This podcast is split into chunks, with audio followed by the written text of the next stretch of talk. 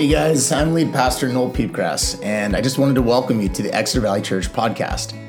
Our church plant started in 2021 with the goal of seeing God's kingdom extended in our hometown. If you're curious about Jesus, looking for a church family to be a part of, or feel called to join a kingdom expansion in Exeter, California, we'd love to have you join us on Sundays at 9:30 a.m. in our historic building at 218 West Pine Street. For more information, head on over to www.exetervalleychurch.com or visit our Instagram page. Thanks for listening.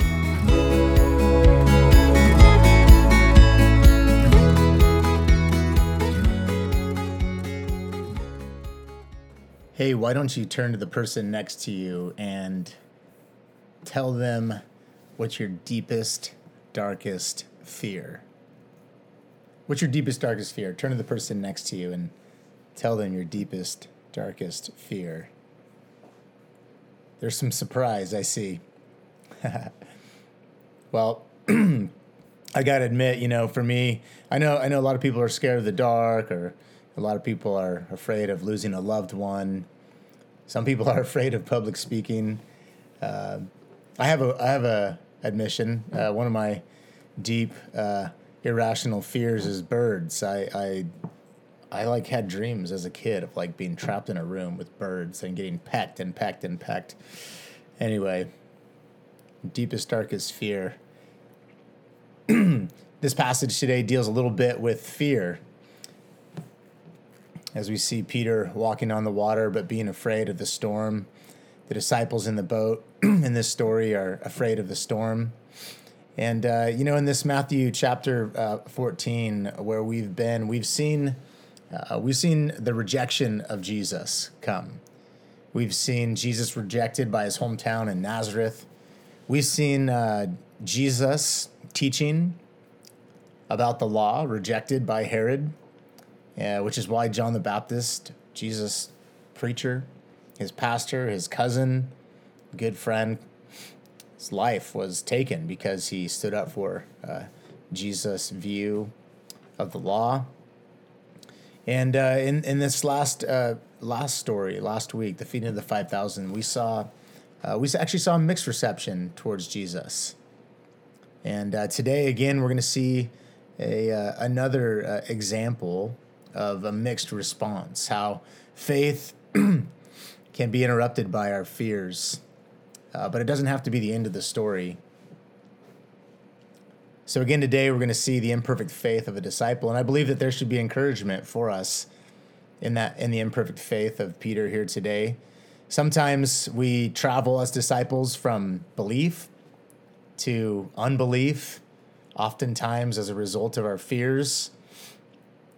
But we can come back to belief just like Peter did in this story by getting our eyes on Jesus. And, and if we're honest, I think this is our story of faith oftentimes bouncing back between faith and unfaith, faith and fear. This story uh, that we're looking at today, this this miracle of Jesus walking on the water, it's um, it's a story about God's power for sure. Um, I mean, God does amazing things. Uh, we saw in Matthew chapter 8, there's a story about him calming a storm. We see here he's walking on water.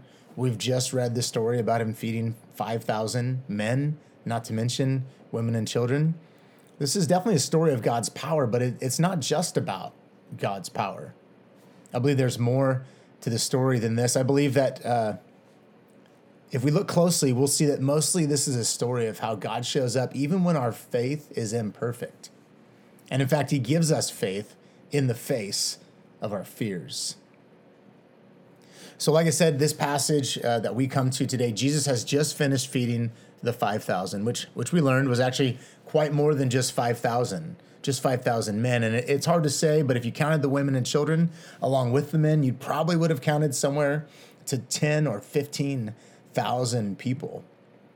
I actually did some more reading this week, and and someone I read actually said maybe even 20 or 25,000 people were present. Can you imagine the size of that miracle? Wow, that's a lot of people. And uh, I mean, it seems like an important event, right? If that many people were present. And like I said, it's the, it's the only miracle story included in each of the gospel accounts we see in Scripture. Matthew, Mark, Luke, and John, All those writers included this miracle story. It's the only miracle story included all four gospel accounts. And so, after some, doing something so amazing, you might expect that Jesus and his disciples would stick around a bit and, and revel in the moment. But that's not what Jesus does. In fact, he starts our story by doing something somewhat strange. Let's read about it. Verse 22, it says, Immediately Jesus made the disciples get into the boat and go on ahead of him to the other side, while he dismissed the crowd. After he had dismissed them, he went up on a mountainside by himself to pray. Later that night, he was there alone, and the boat was already a considerable distance from land. So here's Jesus, perhaps fleeing persecution from Herod, who's got to think now wants his head, right? After he's taken John the Baptist's head, and he's just found out about this. He was on a mountain trying to get some time away when these people came to him and and so he ministered to the people he healed all the sick and then they got hungry and so he he fed them right the five loaves the two fish he made into this meal for all there were leftovers and these disciples it, seems like they want to stay with their master right he's uh, but he tells them no you you got to go on ahead without me it says that he stays behind, actually. He stays behind. What does he do? Well, he wants to dismiss the people. And some commentators actually suggest it's actually a literally, more literally saying goodbye that Jesus wants to do. He's not just dismissing them, he's saying goodbye. But in, in any event, he seems to have time for these people from start to finish, even in his grieving, even in his fleeing persecution. He seems to have time for them from start to finish. But what do we see Jesus doing here at the beginning of this story? We see Jesus seeking solitude. Even as Jesus made time for ministry, he makes time to be alone and to be with his Father. This is this is a great reminder for us that you do what you believe to be important. We all do. We do the things that we believe to be important. And Jesus knew that being with his Father was important. It's what he wanted to do. And so even after he's ministered, he goes back to solitude and being with his father. See, your actions, they're a reflection of your priorities. Like you can tell me what you value, right? Fine, tell me what you value, but I, but I'll really know what you value by watching your life. I can watch your life and figure out for myself what you value, right? Jesus valued time with the Father. So now the problem is that his disciples have been sent on, and they're actually quite a ways from him. We're going to find out. In verse 24, it says, And the boat was already a considerable distance from land, buffeted by the waves, because the wind was against it. Shortly before dawn, Jesus went out to them, it says, verse 25, walking on the lake. When the disciples saw him walking on the lake, they were terrified. It's a ghost, they said, and cried out in fear. Now this is interesting. I I, remember one time I uh, I ran a marathon with Megan. I know this is uh, a dumb thing to do, but it was before we were married, and you know I've not run one with her since. But anyways, one time I ran a marathon with Megan, and at one point during the race, she's like, "I gotta go to the bathroom," and they had porta potties set up all along the race course. I'm like, "Oh, I'll wait for you," and Megan was like, "No, no, no, you just go on ahead." see, she knew that she could catch up to me quickly. And so that's exactly what she did. And this is kind of like what's happening here. I mean, Jesus is, is let his disciples go. He said, ah, I'm going to dismiss these people. You go on ahead. I wonder if they thought to themselves, well, how do you think you're going to catch back up with us? But Jesus had a plan. He was going to walk on the water out to them. Even though they were a considerable distance from land, this is what he's doing. And when they see him in fear, they're terrified. They think to themselves or they say out loud, it's a ghost. Who can blame them, really, right? I mean, out there on the sea, afraid of the dark, perhaps, certainly afraid of the storm. Their, their boat is being tossed back and forth. Man, I mean, the, the ocean, the sea, is, it scares a lot of us. I was just watching a video this week on Instagram of somebody kayaking out in the open water, and there, in the video, you see this great white shark come right up underneath their kayak. This is why I'm not into kayaking or stand up paddling out in the open sea. This is this is what lies beneath the, the ocean is is fearful. Anyways, this is where the disciples are, and they're experiencing a storm. They're not with Jesus, and they they see him walking out towards them, and they fear a ghost. And man, who can blame them? You know, if we're honest, I think often times, or even right now, maybe many of us find us living in a storm. Our culture is in a storm. There's politics raging around us. The economy's taken a dump. There's war in the Ukraine with Russia. Perhaps maybe you've got a storm in your family. Maybe there's a storm related to your work. Perhaps it's relational strife that's causing this storm. Money. I don't know what the storm that you're living through is caused by, but storms often cause fear. And that's what was happening. These disciples, they were afraid. And they saw Jesus and they thought, this must be a ghost. but it wasn't a ghost, was it? In verse 27, we read about the encounter. It says that Jesus immediately said to them, Take courage, it is I. Don't be afraid. Now, listen to the language here that he uses in the Greek. This phrase, "it is I," it, it's uh, it's the it's the two words ego eimi. Now, I'm not a Greek scholar, but I read up, and that's what the Greek means. Ego eimi. What it what it literally means is take courage. I am. Don't be afraid. Have you ever heard God use the phrase I am? Does that make you think back to Exodus 3? The story of Moses and the burning bush and Moses Moses uh, has been called by God through that burning bush to go back and free his people from their slavery, their bondage to Pharaoh. And he asked the Lord there through that burning bush, Who should I say sent me? And God says through the bush, Tell them that I am has sent you. I am. If you look at this uh, story, I'm told that in the Greek, and you count if you if you count all the Greek words that make up this story, this ego eimi is directly in the middle. It's like it's the apex of the story.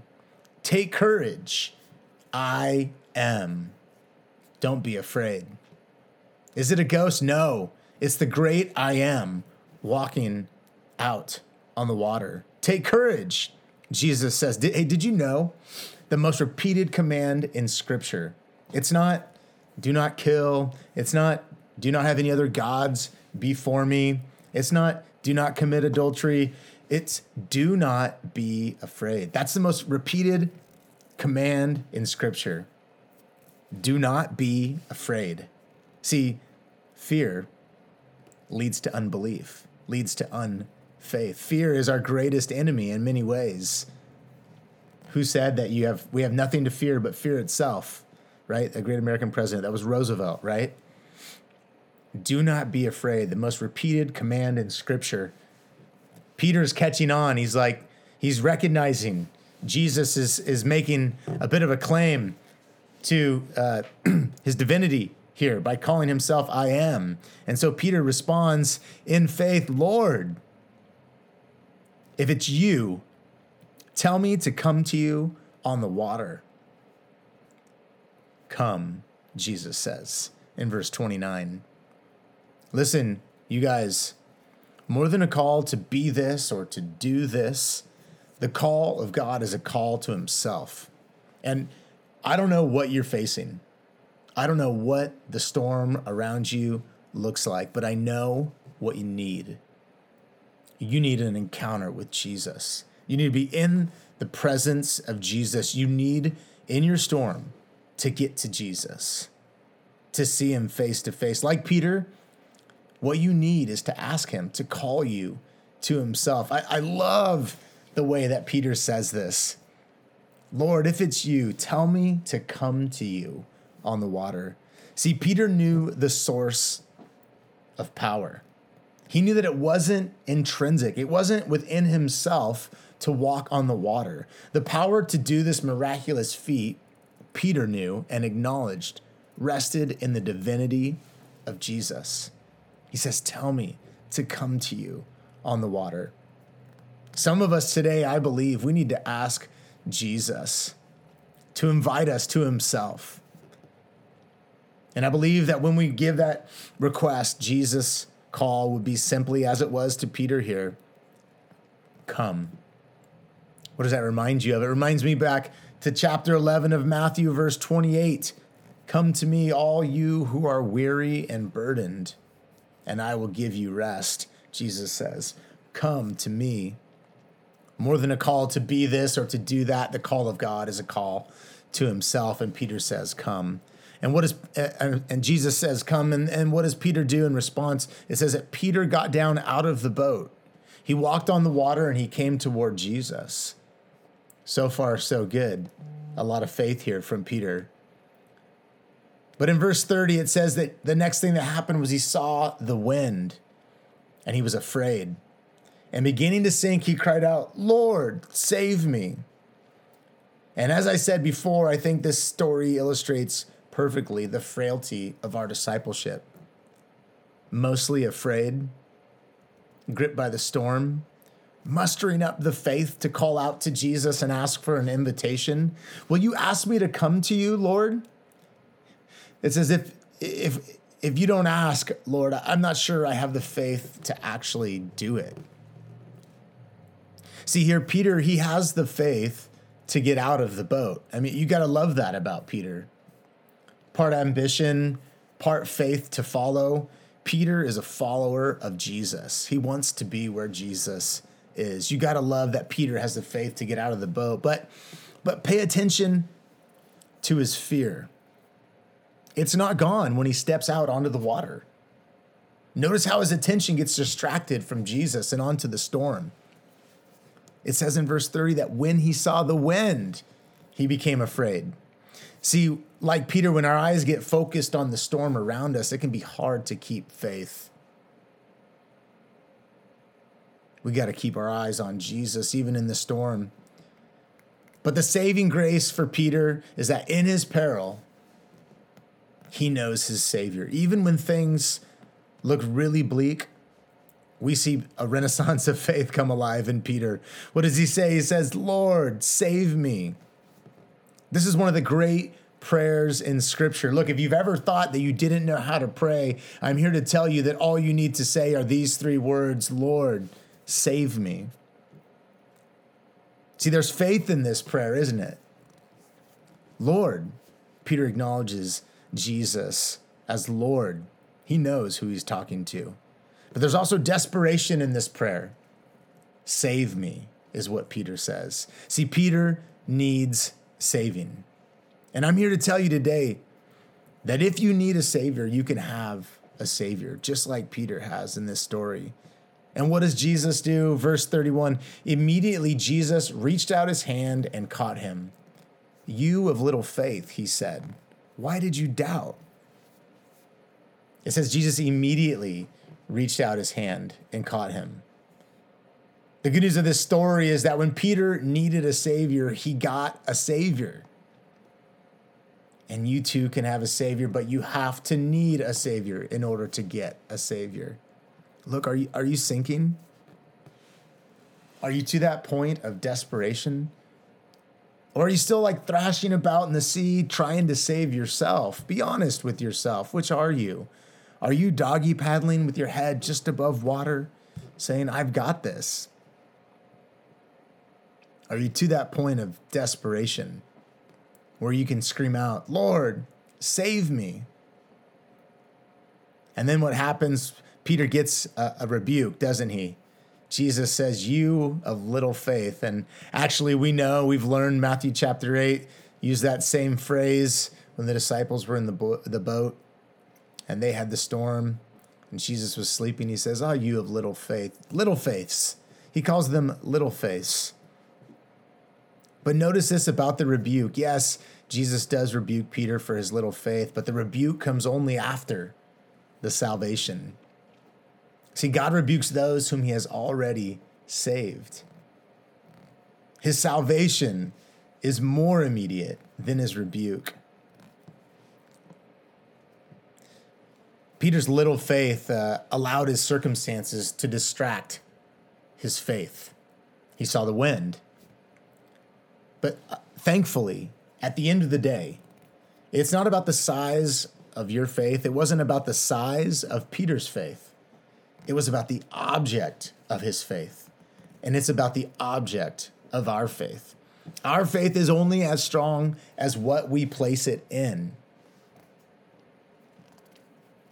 When his eyes were on Jesus, he was walking on the water. But when he saw the wind, he began to sink. And oftentimes, just as in this story, it's not no faith, it's little faith. And thankfully, more so than our faith, it's Jesus' grace that meets us in our moment of need. And then what happens in verse 32, it says that when they climbed into the boat, the wind died down. See, this is the Lord of the wind and the sea, the Lord of the storm. Of course, we should already know that, but so too should the disciples. Remember, Matthew 8, Jesus had just calmed the storm. And it says in that chapter, the men were amazed and they asked, what kind of man is this? Even the winds and the waves obey him. Well, he's he's done it again, right? And and now provoked even further by the salvation he's brought, they respond with more than just amazement. They respond with worship. Look at verse 33.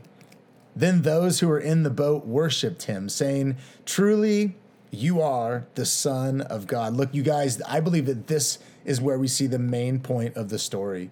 After it was all over, they worshiped him. Listen, I'm here to tell you maybe the storms have come so that you would worship him. Maybe this is the reason he's allowed the storms to come. Maybe this is the reason he sent his disciples out into the sea on their own so that they would come to a place of worship.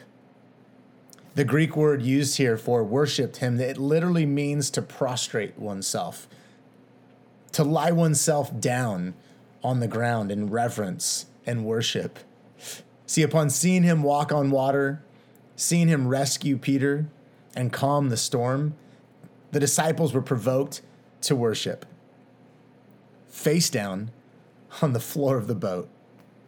It's actually kind of messy when you think about it. These seasick sailors laying face down on the floor of the boat, worshiping the Lord.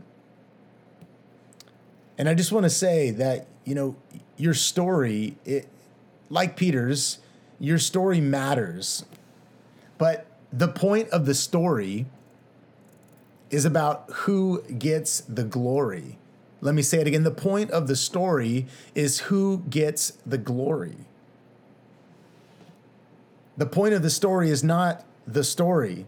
The point of the story is not your circumstances. You see, our hearts were made to worship.